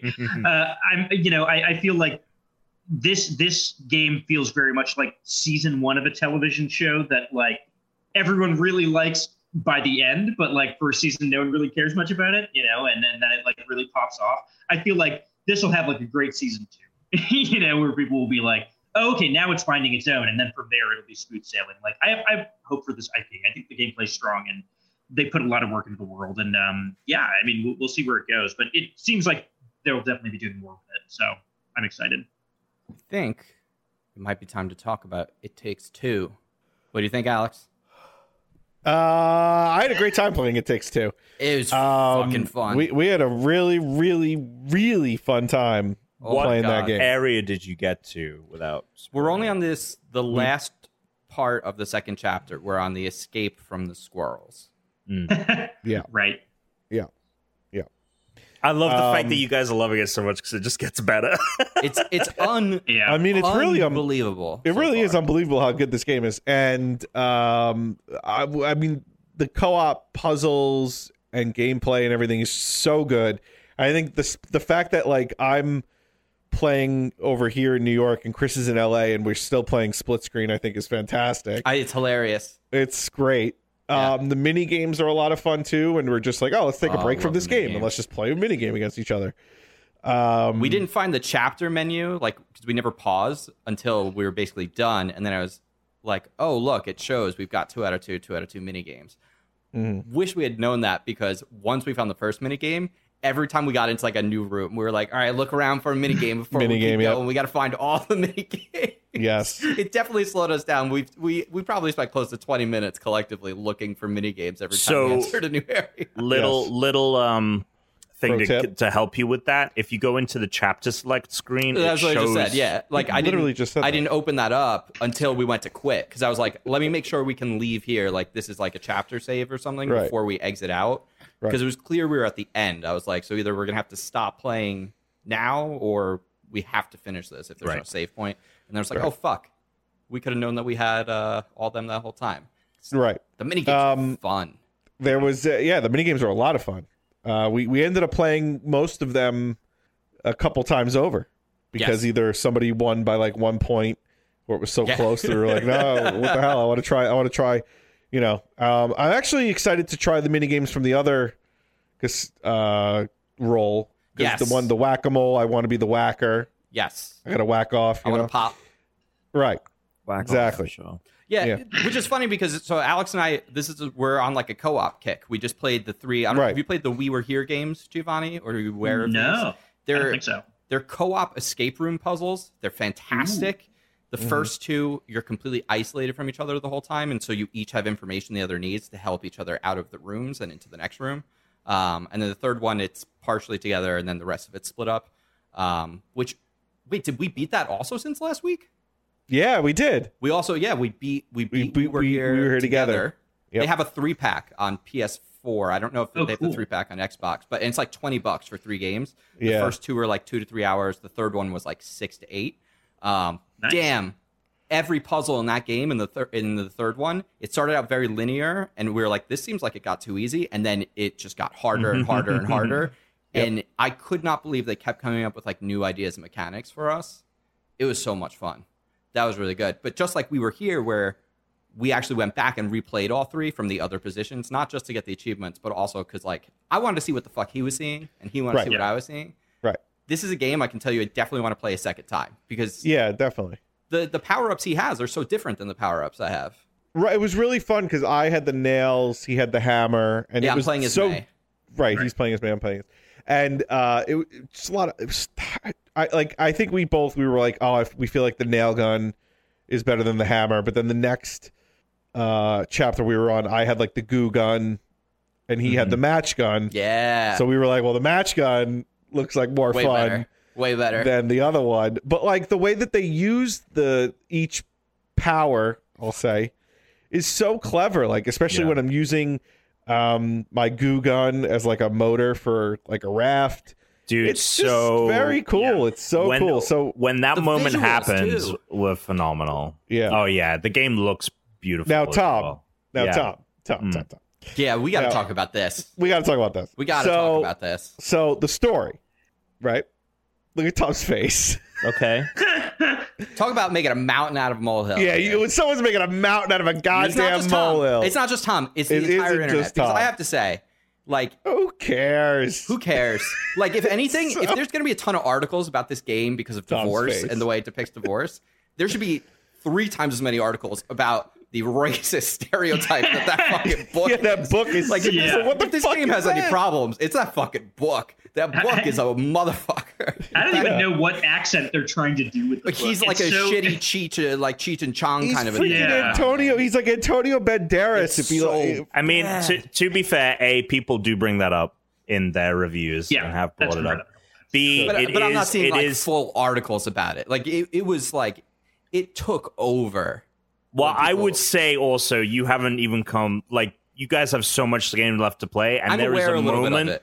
I'm aware a little bit of it. look, I'm aware Tom, of that Tom. moment. All I'm gonna say, all I'm gonna Mm-hmm. say, is, it's a fucking video game. Thank number you. one. Number two, That's fine. it's I- just a story to get to get the characters to where they are. Whatever. It's the story is the story. I could give a flying fuck. And also the couple, outside of like them being a little bit argumentative at the beginning, they're like Yeah. not doing anything toxic. And they're like every now and then like helping each other out and being complimentary. Right. Like like because Tom, you were like, well, I would be worried about like a couple that's not in a good place, like watching this and then taking like the wrong notes. And it's like there's a lot of people that yes, there's been I think there's obviously been a lot of bad tropes with divorce and like, oh, it's the broken family and this and that and the other. But also at the same time, there are a lot of couples who figure out how to work things out. And I think it's unrealistic to like expect fantastical stories like this, especially to like try to lean into um like we have to have a positive depiction of divorce and like people separate. Like Sure. this is a fantastical thing. Because if that's the case then like and people don't want to engage with this media they're like well it's problematic. It's like don't you love breaking bad? It's like you love these characters that are fucking like heinous and awful like because these people are going through a divorce and this jackass motherfucker book shrinks them down. Like if these two end up together at the end of it i'd also be like hey you know what? I don't think i could go through like a Tolkien-esque experience with one other mm-hmm. person and then not be with that person the rest of my life, even if I hated them before, because I would never, like, no hmm. one would ever believe me. No one would ever believe me. It'd be the single craziest thing that would ever happen in your lifetime. And I, I don't think people are taking into account the fantastical nature of this thing. So- and I think it's Okay, wait, hypocritical of the Oh way my people God. are talking about Boom! Shots fired. So, uh, Tom, before I say anything, uh, I could give a shit about what's going on in the story. I feel like if you had the, if these were two siblings, you know, the sibling rivalry, they had they had a big fight, right? And and Yep. and one of the sons was like, "I wish my uncles or my aunt and uncle or my aunts would would would work together and be friendly on the holidays." Boom. Transform them. You don't have the stupid love book, and then they're working together Yeah, again. just cut the love book. This whole thing is way fucking better. Who cares? So, a couple of things there. So, first thing is the fact that it is a mother and father and like parents yeah. completely defines the dynamic and would it would be a completely different game if it was siblings. Like I don't think it would be honestly. It- it They're bickering like a fucking siblings. or the way that this story handles it but the dynamic of a relationship especially when it's like we're rearing a child is completely different from two But that's but, siblings but that have you're an right argument. if that's what the story's about. Wait, so but far, the story like has almost entirely just been about them like surviving, and I'm sure Yeah. there's gonna be moments later where that will change. But like, okay, but also we start out with they come home, they're bickering. Yeah. They sit the da- they sit the daughter down. We're getting a divorce. The daughter gets up, leaves. what are we talking about here? Like uh, Goes goes so- to her magic. Firstly, goes you to her are- magic. Yeah, I mean, I, I gotta say, you are there. There are mo- beats in this story that you, beats. you- there, are- there are there are beats in this story that you need to experience, and I want to hear how you feel about it after you've experienced. Yeah, experienced and them. I, I get Because that, the Tom, other but thing it's is- still it's still a fantastical story, and It's so I think people I think people aren't game. approaching it with the artist's intent of it being a fantastical story Yeah. and the nature of that. And you If- can't if- you shouldn't apply real world. Yeah, but I'm also not. If I want to go, if I want to go, if I want to go, like look at stories about divorce, I'm not playing a goddamn video game. If Like I, the- uh, the- if- yeah, the- I want to hear yeah, the what divorce- Giovanni Yeah, yeah. The divorce. this. hold on, just I'll, I'll, I'll give you yeah, one yeah, second. go for it, Joel. go for it. Please. I was just gonna say the story of divorce is just to get this game going, so that I'm working together with my bud Yep, three hours away in LA. yep. Uh, so I'll play. I'll play mediator on this because I think I think right. there there are good there are good there are good points on both sides of this, and I'll, I'll, I'll and, I, and, I, and, I, and I mean that I mean that sincerely. Like I, I can I can sincerely see. Um, I, I think when I was playing it with with you know the person I was playing it with, um, we talked a lot about the story, and we talked about how like simplified uh, a version of divorce it was telling was. You know, and we and Mm. like I remember saying like I don't even really get why they're getting a divorce. Like you know we, we don't really like Right. we don't like it's never like really explained in like a real way um you know you don't get the sense that you know and and eventually it was just like okay they drift apart like it's fine Yeah, they stopped communicating, which Yeah, yeah, that, that's- that's like the only story bit I picked up was like when they were talking Right. about the vacuum, and Right. he- and she was like, "I thought you said you got like fixed this or something." It was like it was like no, like I put it in here, like you, yeah and Mhm. and i think that like yes there is also an element of it where it's like it's kind of weird to tell a story that's like you can fix divorce by solving puzzles together. Like i, I Right, get that and I, think- I think i think that's that's legitimate. Um at the same time i think that one thing to to keep in mind is like what the genre that he's working within which is romantic comedy. And romantic comedies are like by nature kind of simplified and kind of like rosy you know rosy eyed whatever bullshit. um, yeah and like and kind of bullshit right they're, they're It's bull- romanticized It's bullshit. And- rom coms are nuts. Most people, if Yeah. they do the thing that's in a rom com that people love, you'd be like a stalker or a predator or Yeah. a creep or a weirdo. Like, Yeah. but people still love rom coms. Yeah, so, so I think that like if I, I can definitely see both sides of it, and, and ultimately I ended up coming out on the side of like, you know, this is like how a Pixar movie would have handled it, like this topic basically. Like this is this is very much just like Right. a, a simplified, like reductionist version of it that is using gameplay to just like communicate certain things that aren't like super nuanced necessarily, but like that's not what the genre is meant for. Right. Um, and and I think there's probably an argument to be made like it could have just been a couple bickering who like were not getting a divorce and were just like a couple on the outs, and, and maybe that would have made it less uncomfortable for people.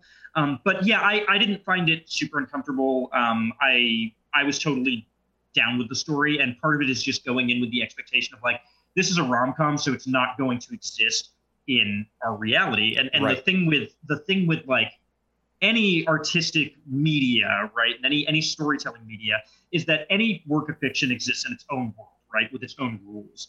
And the closer it is to our reality, the more I get into that situation of like, this is not good, right? Like if you were if you were doing a really realistic game about divorce and this is where the, the beats of it, you know, whatever, um, then I think I might be like, ooh, no. Right. But when you're telling like a magical realism rom com that's like very goofy and very silly and has a dumb book, um, for me that sets the reality in a way where I'm like, okay, I get that he is not making a commentary about like real world divorce. He's just talking about communication.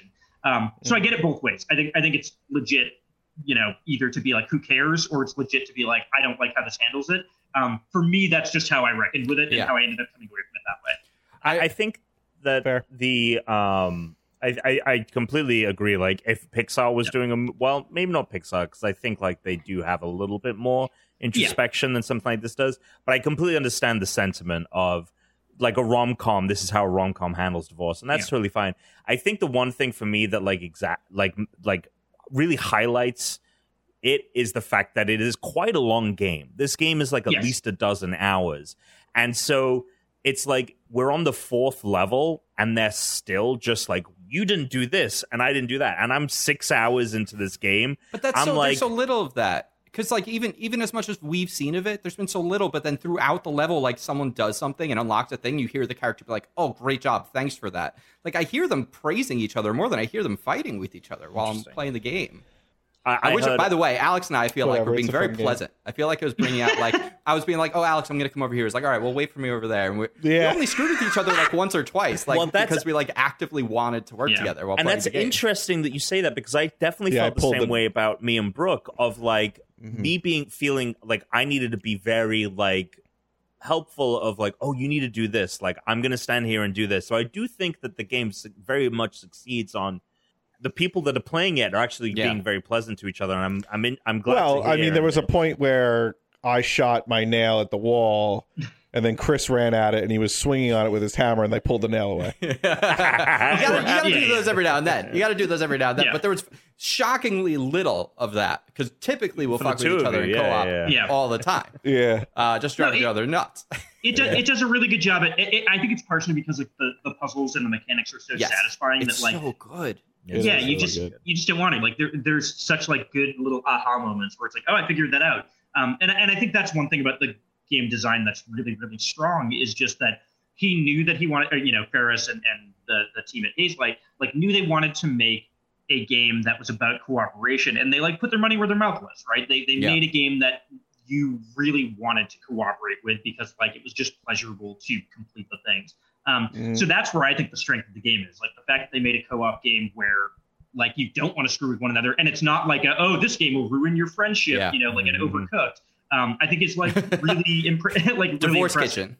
Yeah, divorce kitchen. There we go. Yeah. That's a game about divorce. Kind That's of, what right? the Team 17 told me that at E3. They said that the Yeah. developers call it Divorce Kitchen and none of them will Ah. play it with their spouses. That's awesome. God. Um, I do want to just say one last thing about the story, and only because I haven't heard anyone saying this anywhere, but Mhm. I feel like a lot of people have painted it with a broad brushstroke and being like, there aren't story like this. You know, sometimes like couples don't belong together and they shouldn't get back together, and that shouldn't be the message. It's like, but also some couple, every couple's different, and it feels very clear that the problem with this couple is that they stop talking to each other, and this is like a story that's forcing them to communicate and like Right. reveal who they are to each other once again. And then if at the end of that they decide to get back together, especially if they like end up, I'm really hoping they kill this evil book at the end. If they don't, they don't. But that would be very satisfying for me. Uh, but I think a lot of people are just like they're they're putting their ex- their personal experience too much into the story. That's like really kind of in the background. And I think that's a little unfair because so much of the broken home stigma is a very American thing. This isn't an American made game, an American design game. It's not an American It's true. director. It's not an American writer. So they don't even have Yeah. like like it, it, so it doesn't even come from that place. So I just think I think a lot of the talk about this game is kind of unfair and disingenuous and overblown. I do think there are points that are fair, but I think to be concerned that people are going to play this game and get the wrong message, it's like, well, then people shouldn't play shooter games because our we, we're starting to sound like we're starting to sound Yeah. like the boomers that are saying we shouldn't have guns in games. I just uh, yeah, I mean, but again, at the same time, it's like the the the comments that are being made about that are such a minuscule part of the the the whole commentary of this game. This game is killing it in terms of Yes. praise. I think. Yes. Like, Yeah, yeah. totally. fantastic game. and, and, and my, it honestly just might be my bubble of the people I follow on like Twitter and stuff like that. But I swear, when this game launched, it was like it was like the newest news about Six Days in Fallujah came out, and everyone was just like talking shit about this story and why it's my inappropriate. uh, and- my my bubble is right here. yeah, I know you're you, you're, in your, you're in a silo. Alex That's lives it. in a digital bunker, which I, I got to tell Oh. you, That's it. like I'm personally like very jealous of like how how much you stay off of social media. I think it's Yeah, fascinating and incredible. impressive. it's probably I- very healthy for you. It's fan- I I, think love I, it. I think you, I think you did make a good point there though about like yeah I think there is a lot of projection happening um which Yeah. which is fair like it's it's a really personal Sure. story and I and I think that there's like you know a, a lot of people who are you know like I went through a breakup uh, last year as well and like obviously I, when I was playing it I was like kind of thinking about that and, and whatnot but but I think you're you're totally right to say not every couple is the same and like it's not a monolithic thing Yeah. um so so in the same way that it's kind of like well divorce doesn't work this way it's like well yeah but sometimes it does um, and again, that's where I kind of get to the, like the the line of thought of um, every story is its own self-contained thing Yes. that is it, it's in it's a its own uh, own fiction. Like I kind of walked away from it, kind of being like that is the story of this couple, and whether or not he is, you know, being too bright-eyed and too starry-eyed about like his ideas of communication being able to save a relationship. Uh, and, and whether or whether or not his thesis falls apart, I think is a totally fair thing to Sure. debate. Like, I yeah, I didn't I didn't have a thing where I was like, well, this couple shouldn't be together because I was like, well, but they should because like the, the game is like they're dynamic and the game is about right. about that, you know. Um, but yeah, I think I think again, like getting into whether or not Josef Fares is too starry-eyed and, and rose-colored Yeah, glasses. I, I'm not. is- I'm not advocating that this is like the best story at all. I No, just, no. I just think it, it's gotten a lot of weird hate that seems uh, a little, a little off. I think Yeah, is is sort of, um, but yeah, it, the game is unbelievable, and I honestly think that it's one of the tightest mobility. Like the mechanics for the platforming in this are as good as like some of the best 3D Mario and like the Astrobot game that came out this last year on PS5. It Yeah, feels like that. It feels so tight like that. yeah. Astro is the game I would compare it to as a platformer. Like it, it feels a lot like the Astro games, like both Yes. uh, Playroom and, and Rescue Mission. Yeah, and that game, the second I found those speed runs, that game like that fucking that game was awesome.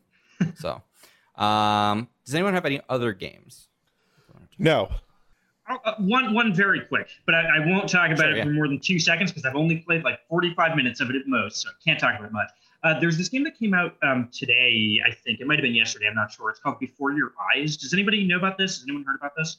No. So it's this game. It's this indie game. It's very short. It's like an hour, hour and a half, two hour game, um, and it is basically about somebody, you know, uh, this this soul at the end of their life watching their life back. And the mechanic of the game is that it hooks up to your webcam and it tracks your blinks, and every time you blink, it like speeds forward in time. Oh it's my like you, you God. miss a section. What? So you're like watching your memories, you know. Of, this feels of like this something we would have seen at like Indiecade, like an art piece almost. Yeah, it's it, Totally. it's very much that kind of I game. love but it's like that. Something you know, like a, a thing will come up on screen that basically tells you like, hey, if you blink in this time, you're gonna miss this memory. So you're just kind of sitting there watching these like very pure, beautiful childhood memories and like trying to understand the story of this character, and you're just like, I can't blink, I can't blink until this conversation. St- oh shit, and then you miss it, and it's this like really kind of Huh. like sad way to get at this idea of like you know.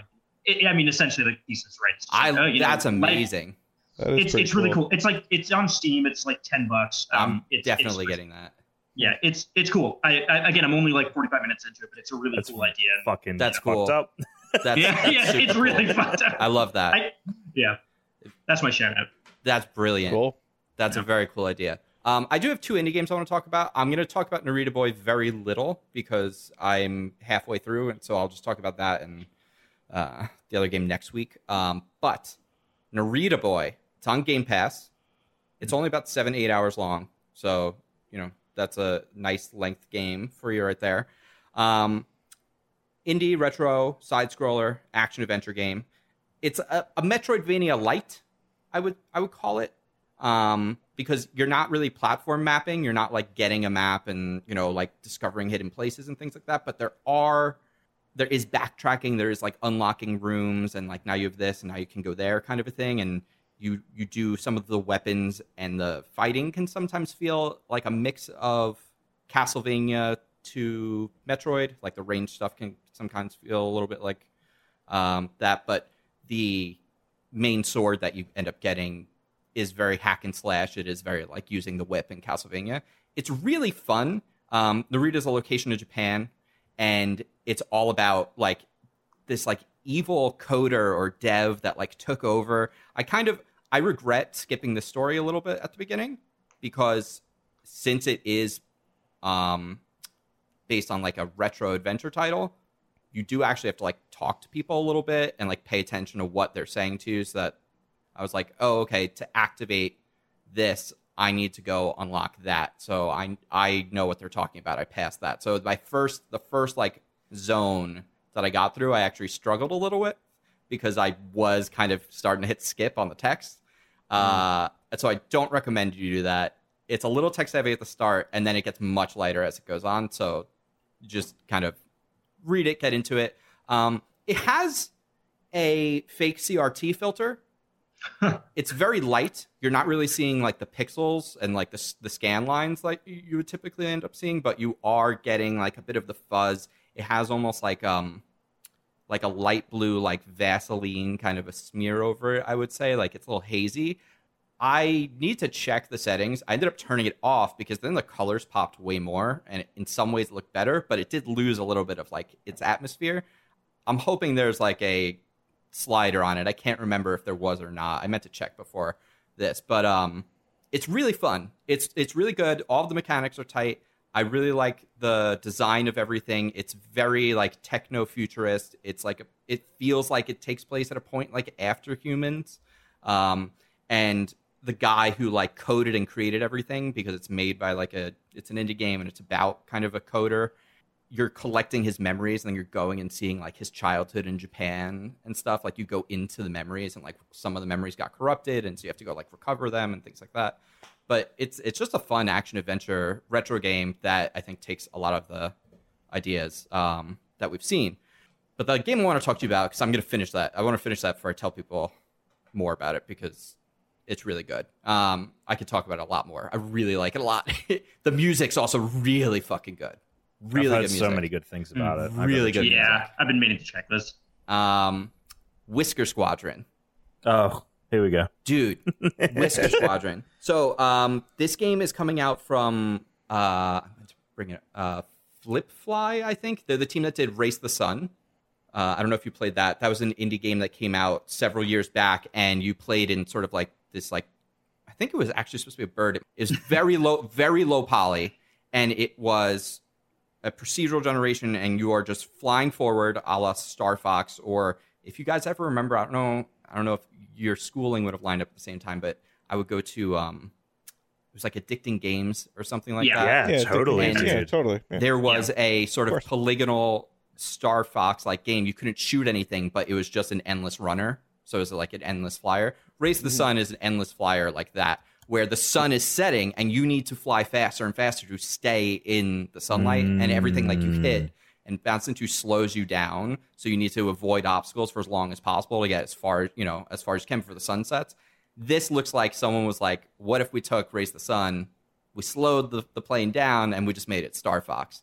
Because literally, some of the objects in Race the Sun were like pillars that would just be like falling over, and those, at least like in the demo, I got a code sent to me. Um, some of them are just ripped right out of it, which is brilliant. But what I really like about Whisker Squadron is they're not pretending like they're really breaking any ground here, and it reminds me of what Outriders. Uh, I was saying how it feels like they're kind of capturing something from older games now with replayability. This is a procedurally generated Star Fox game, so it has the Star Fox mechanics you want. But again, now they're like, well, let's update it a little bit to make it slightly more strategic. So there's a couple different pilots you can play as. Each has a special ability. One like has homing missiles, for instance. That's the one that was in the demo I got to play. Um, but the main gun basically has five shots and then they charge back up. So like you can use one or two and then wait for it to charge. You could spam it, or you could just hold it in and then it's going to just fire slow as it like each one comes back up. So like unlike Star Fox, you can't just keep jamming the button. Um, Mhm. The controls feel a lot tighter. You know, like going back, everything feels loose on N64 because they were making it for that fucking terrible analog stick. So if you play like if you when you play N64 games on anything else, it feels weird. Like I thought Jet Force Gemini was going to play a lot better weirdly when I played it on um, Rare Replay because I was like, oh sweet, I'll have like two analog sticks now. I'll be able to like control this game, and everything is just like it's like everyone put uh, a bunch of lubricant on like your camera and the character, and like like you push forward and they're just like skating across. Like it's it's it's very uh, delicate N64 games. Whereas this, they're building it uh, with controller support already in the demo. It's like they're like you should be playing this with a controller. Um, it's very tight. Has literally does the barrel roll. You can turn sideways. Um, but the fun thing about the levels is not only are they procedurally generated and everything is cat themed, Whisker Squadron, very very cute art. There's like one of my favorite enemies that you'll come across on the level as you're flying through the levels, and uh, of course, again, procedurally generated. Like things are changing as you go, like from stage to stage. There's an ATST, a little like chicken walker, not the big guy, but instead of it looking like an AT-ST. it has big cat ears and like a little cat face on it. Uh, I asked him if it was called a cat at. He laughed at it and didn't give me an answer. So maybe he didn't have that, and now it's going to be called a cat at. Maybe like it just should we call this a cat? Uh, that's what I'm hoping. But no, it's um, I really like it, and the coolest thing um, that I'm reading about it with is uh, the bosses have procedural generation. So once you like get through the world and you get up to the boss fight, you're going to fight different bosses every time, and they have different mechanics and different weapons and different designs. So very like if you play Galaga back in the day, um, you know, if you played the original Star Fox, it's gonna feel like those games that you remember.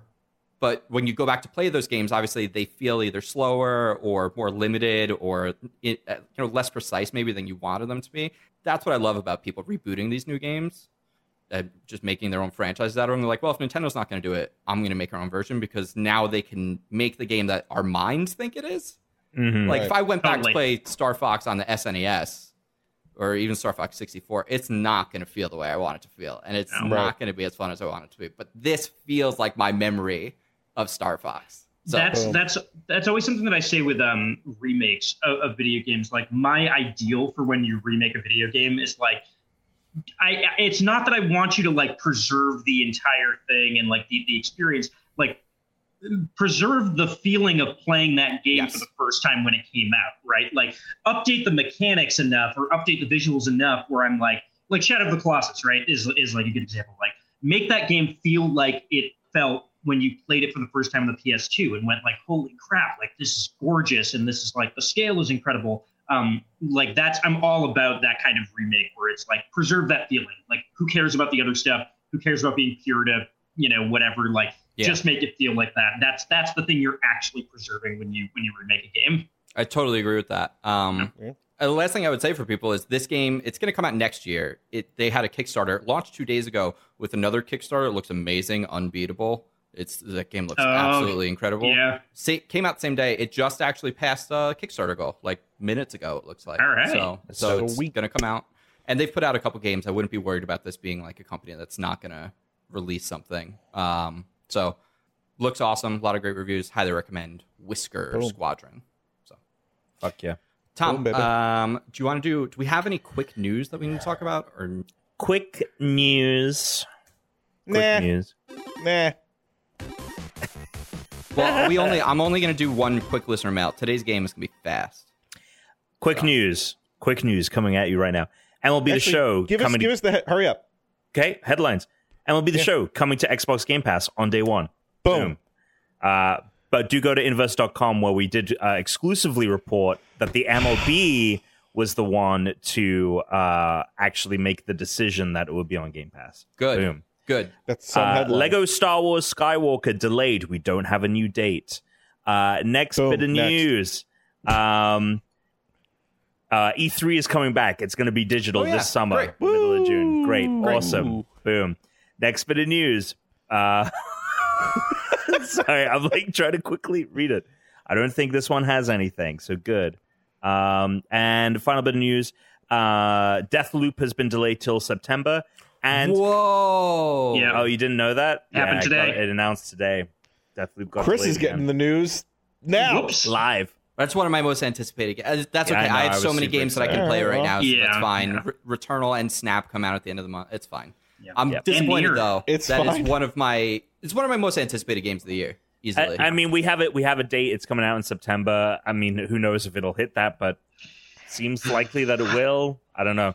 Um, Impossible to know. at least with Skywalker's, like with Skywalker Saga, it's like we don't know if they're gonna come out in 2020.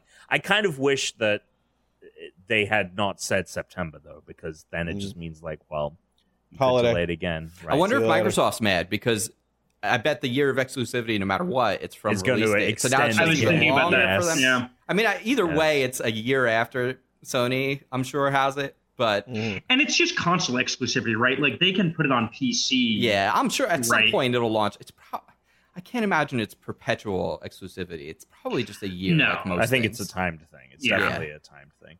Uh, the last bit, the last bit of news, uh, and it's pretty big, is uh, it, it looks like Kojima is in talks to release his next game on at least at, on Xbox, if not exclusive. We don't know what the parameters are. We don't, but he has been in talks with Xbox, and I can see as Jeff Grubb, who is the person that kind of broke the news, even though it's just Sure. industry hearings, I can see Xbox being like, "We want that," like Sure. you We want know, Yeah. especially with how much they've been gung ho about like we are trying to build out our Japanese like extend into the Japanese market because they don't have any foothold in Japan at all, and it's such a big gaming market.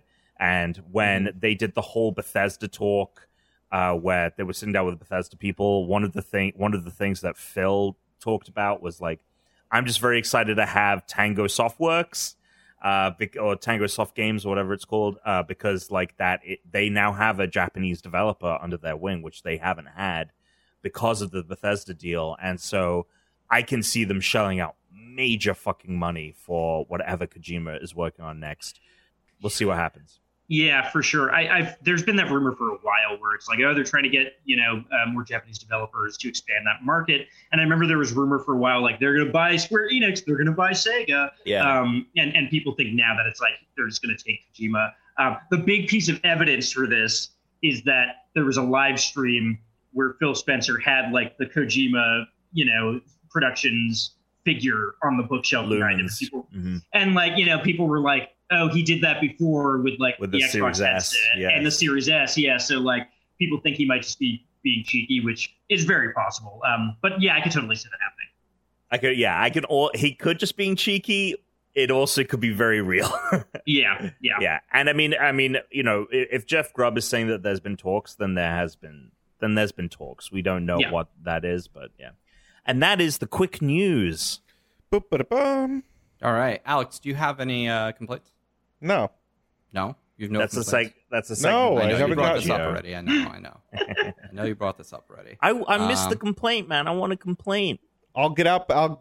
I'm getting back into the world soon. So You know, I'm gonna save this this one for next week. Actually, this question we're gonna save the listener mail for next week because I do want to make sure we're trying to actually end on time, especially when we have a guest. Um, so, how should we do this, Tom? We're gonna play rate that game game. Uh, hold up scores to the screen. Yeah, hold up scores. All right, rate that game game. I have five different game titles for you.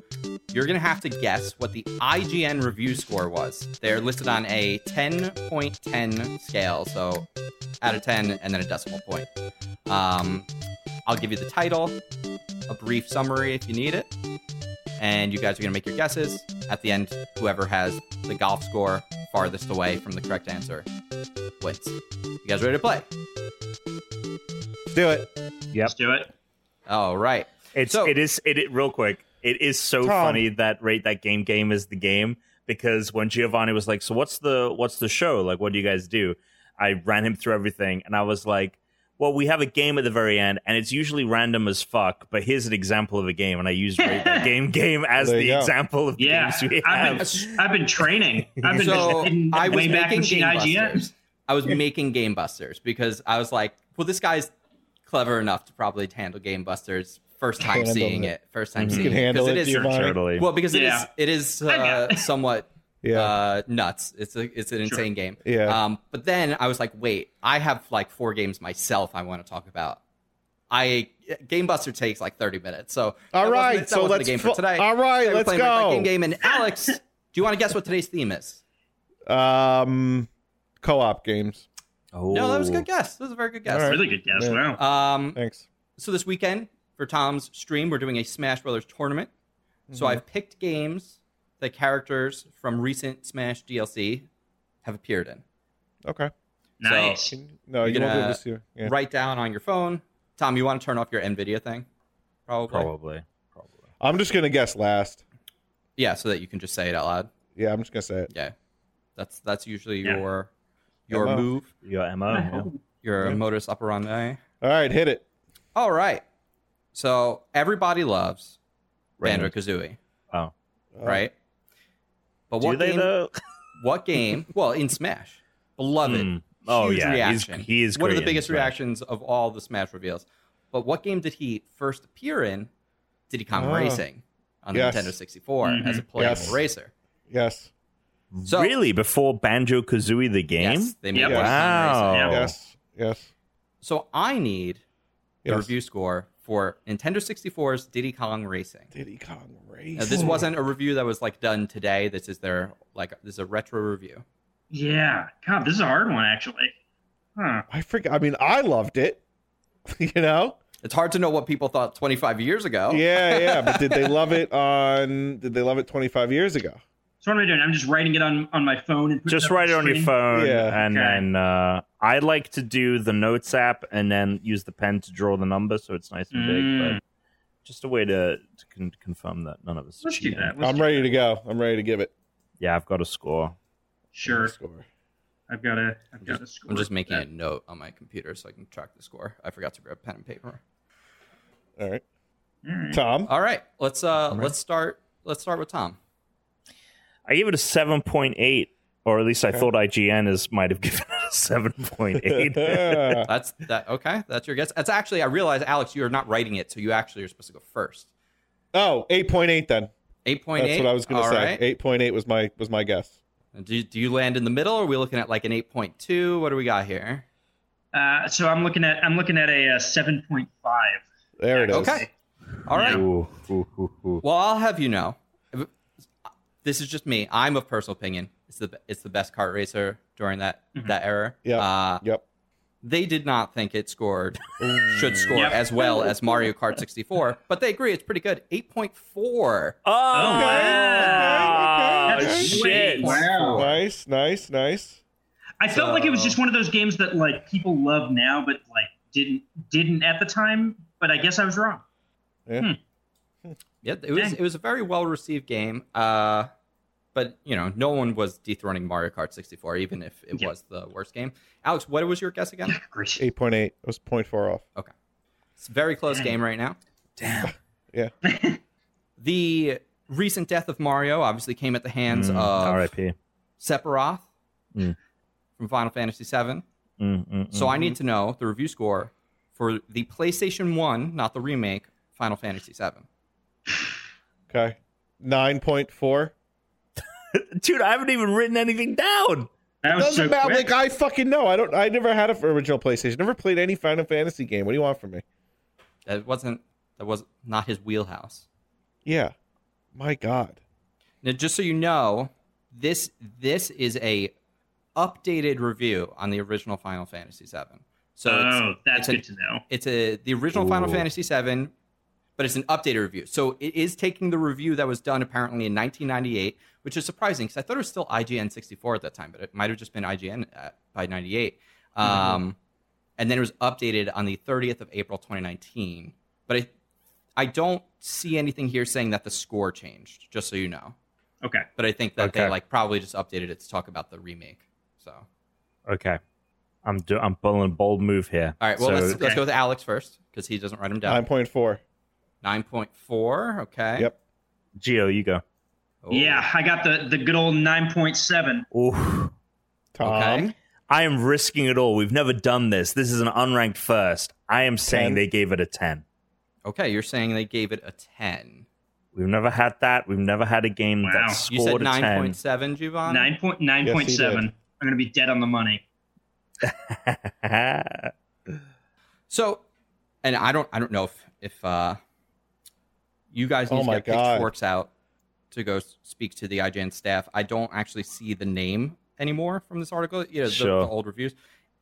Whoever gave this specific review oh, God. gave it an eight point two. Okay. Wow. Okay. Then that must be an, that must be an That updated might be the score updated score. way Yeah. back in the day Yeah. when IGN was still doing like It was- er, they're like best 100 games of all time. Like for a long time, Final Fantasy VII was number two on that Yeah. list, and Yeah. like it was only in recent Yeah. years that they took it off. So that must be that must be a recent change. Yeah. So it's Fuck. you know, and it's and this was also around the time I think they did the PC release. So that also Yeah. might be Oh, why. yeah, yeah. Um, but Yeah. that's Okay. that's that's the risk with uh That's the risk you we, take. we, all, we all took a big hit there. We all took a Yeah. big hit. Yeah. yeah. Yeah, yeah, yeah. if if we had the I bet I bet if we had the original back in the day PlayStation One score, which I was not going to try and dig to find, I went with the first link that IGN gave me. You probably would have had a ten or Sure. a high nine. Uh, Everybody loves what characters does everybody love from the new Smash DLC. Raymond. M- Min Min from Lit- the Arms. Little Everybody does love Min Min from Arms. No one loves we're Min Min, dude. I would like the review score for you guys from oh my Nintendo's. Which honestly, I won't be shocked if we get a sequel. It sold several million. Think it sold at least over two million copies. For arms, so you Uh, want the for score for arms. arms? Wait, is this? I, I, did- I was joking. Is no, this I'm dead arms? serious. Uh, we- I got the score Eight. from IGN for arms. Eight. Okay. Tuna, I have not written anything down, my guy. Well, I'm not writing anything. I'm just taking guesses. I didn't play arms either, really. So, fuck. Eight. I got mine, Tom. It's up to Yeah, uh, I, I gave a 7.1. Okay. Okay. I went with the good old 7.5. Oof. Okay. 7.5. And the actual review score is an 8 out of 10, a solid 8 out of 10. Oh, Which means Alex gets secret bonus points. secret. bonus. uh, not so secret if you've been listening to the podcast for years. If you guess the exact right answer, we will take away 5 points. 0.5. Point five. Yeah. Stop. Point five. Stop. We'll take Uh, five. Bringing Stop keeping Alex's- games Bringing eight. Alex's score down. Uh, three more games. It's very tight. I mean, right No, now two the more difference games. between sorry, two more games. The difference between first and last is like two points right now yeah. in the places. All right. Um, Well, well, so- what's what's what's what's next up on the docket? do you know who the other beloved character? Little from Mac. Smash. No, no, Smash DLC for for the Oh. new Smash Brothers. Uh, obviously Joker. No, I was the answer was Terry Bogard. Oh, Terry. Okay. Loved. Uh, Yeah. I, I, I probably the character I've played least. Um, I tried him same. twice, and I was like, oh, th- this is just never happening. Um, What game do you want me to so they don't actually have a make up? review for the original game that he launched in, but I did get one of the games from the series that he's in. So we're going to talk about King of Fighters 13. Okay. King of Hmm. Fighters 13. Uh, this was released. Uh, let's see what this review was on. If I have the, this was on Yeah, PlayStation 3 and. Xbox 360. Okay. Mm. Um, That's such a nebulous it brings zone. together all of the King of Fighters. brings together all the King of Fighters classics. You know, it's Uh-huh. the traditional one-on-one mode. But what does um, that mean? it's a solid. And and this gotta- storyline concludes the Ash Crimson story arc that began in King of Fighters 2003. perfect. I'm going to give it a seven point six. Wow. Never heard of okay. it. Alex just jumping the gun tonight. I gave an eight. I gave an eight point two. I also gave it an 8.2. No Wow. After arms, I'm like, everything's getting an I eight, know baby. exactly, exactly. Yeah. Alex, you said 7.6. You both said Yeah. So, 8.2. I think I said seven point six. Yeah. And the answer survey says. It's a seven. Solid seven. All right. I'm, I'm doing terrible. I thought I was going to kill this. I've been reading IGN reviews for so long. But who hmm. remembers the scores? That's Right. the thing. Right, Pokemon, right, Pokemon right, Alpha Sapphire, 7.9, too much more. right. Boom, baby. Ocarina of Time 10.0. 10.0. Grand Theft Auto 5 10.0. And Every sure. AAA video game, 8 out of 10. Yeah, mo- mo- and the that's that's pretty much pretty the much case. yeah. Um, does anyone? Final game? There's not a lot of Smash DLC characters left. Anyone want to P- take a guess? Piranha Plant, Ooh. Joker, Ridley. It's Minecraft Steve, baby. Yeah, Minecraft. Wow, no, no, no. no, no, no, Hang on, hang on. Byleth. Wow, Bullshit. how- who's left? Oh no, it's probably going to be the new ones. Ma, uh, Pyra and Oh, the, the two little the two little shits. Ah, yeah, That's two shits. right. I want to get the review score for Xenosaga. Xenosaga. Okay. Xeno, Xenosaga. Okay. sorry, it's, uh, the Xeno Chronicles, right? What was Xeno. Xenoblade Chronicles? yes, Xenoblade Chronicles. the Okay. original You- Xenoblade Chronicles. What platform is it on? Oh my they god, re- what is they- this? The spelling bee? Well, they re-released Yes. it. They Uh, re-released This, is, we're it. not this is very important. This is very important. yes, we're not doing the uh, Switch version, Okay. The Wii U version. so we're going to. this a, was this a Tom? so was this this, was a, in wa- 2012, Xenoblade Chronicles. was this Yeah, a this good was- game, Tom? Fuck if I Was know. this a good game? This is on the I don't Wii. think any It of us the have Wii, not the. I Wii. thought King of Fighters, It's on the Fighters Wii. 13 was an 8.2. It was on the Wii. Okay. Yeah. Uh, Xenosaga was like, I guess, what Did they? Did people? Chronicles- Did people like this game, Tom? Eight point five. Fuck it. uh, Gio, you go. You go. I also put down a good old 8.5. Wow. Uh, I went. Did you for also do- 8.8. Yeah. Uh, survey says. nine? Ooh. I almost wrote 9. It's which is not Oh, Tom, what did you write? 8.8. Eight point eight.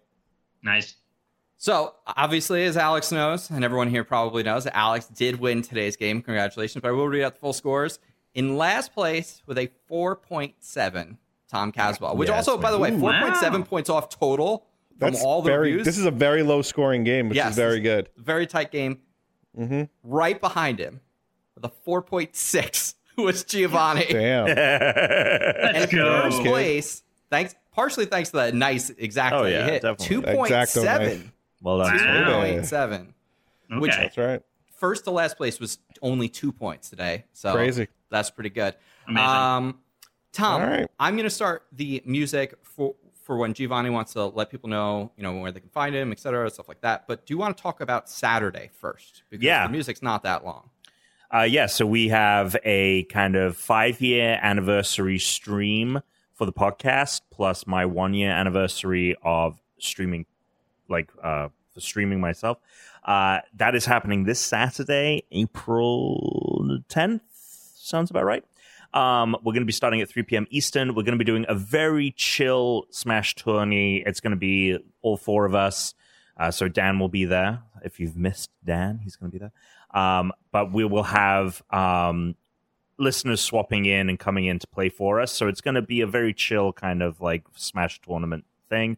Dan and I are finally going to play We Were Here Together after Can't wait for that. After Chris. I'm going to make popcorn and drinks. Yep. Yep. So we're going to play the opening hours of that, and then we are going to do the power hour that we've been wanting to do all year. Just haven't been able to make it work. That is going to be the finale. So if you want to watch that live, that is also happening on Saturday. So it's starting at 3 p.m. Eastern at twitch.tv forward slash Great Brit Tom. And now, Giovanni, uh, and you could just feel free to speak over the music.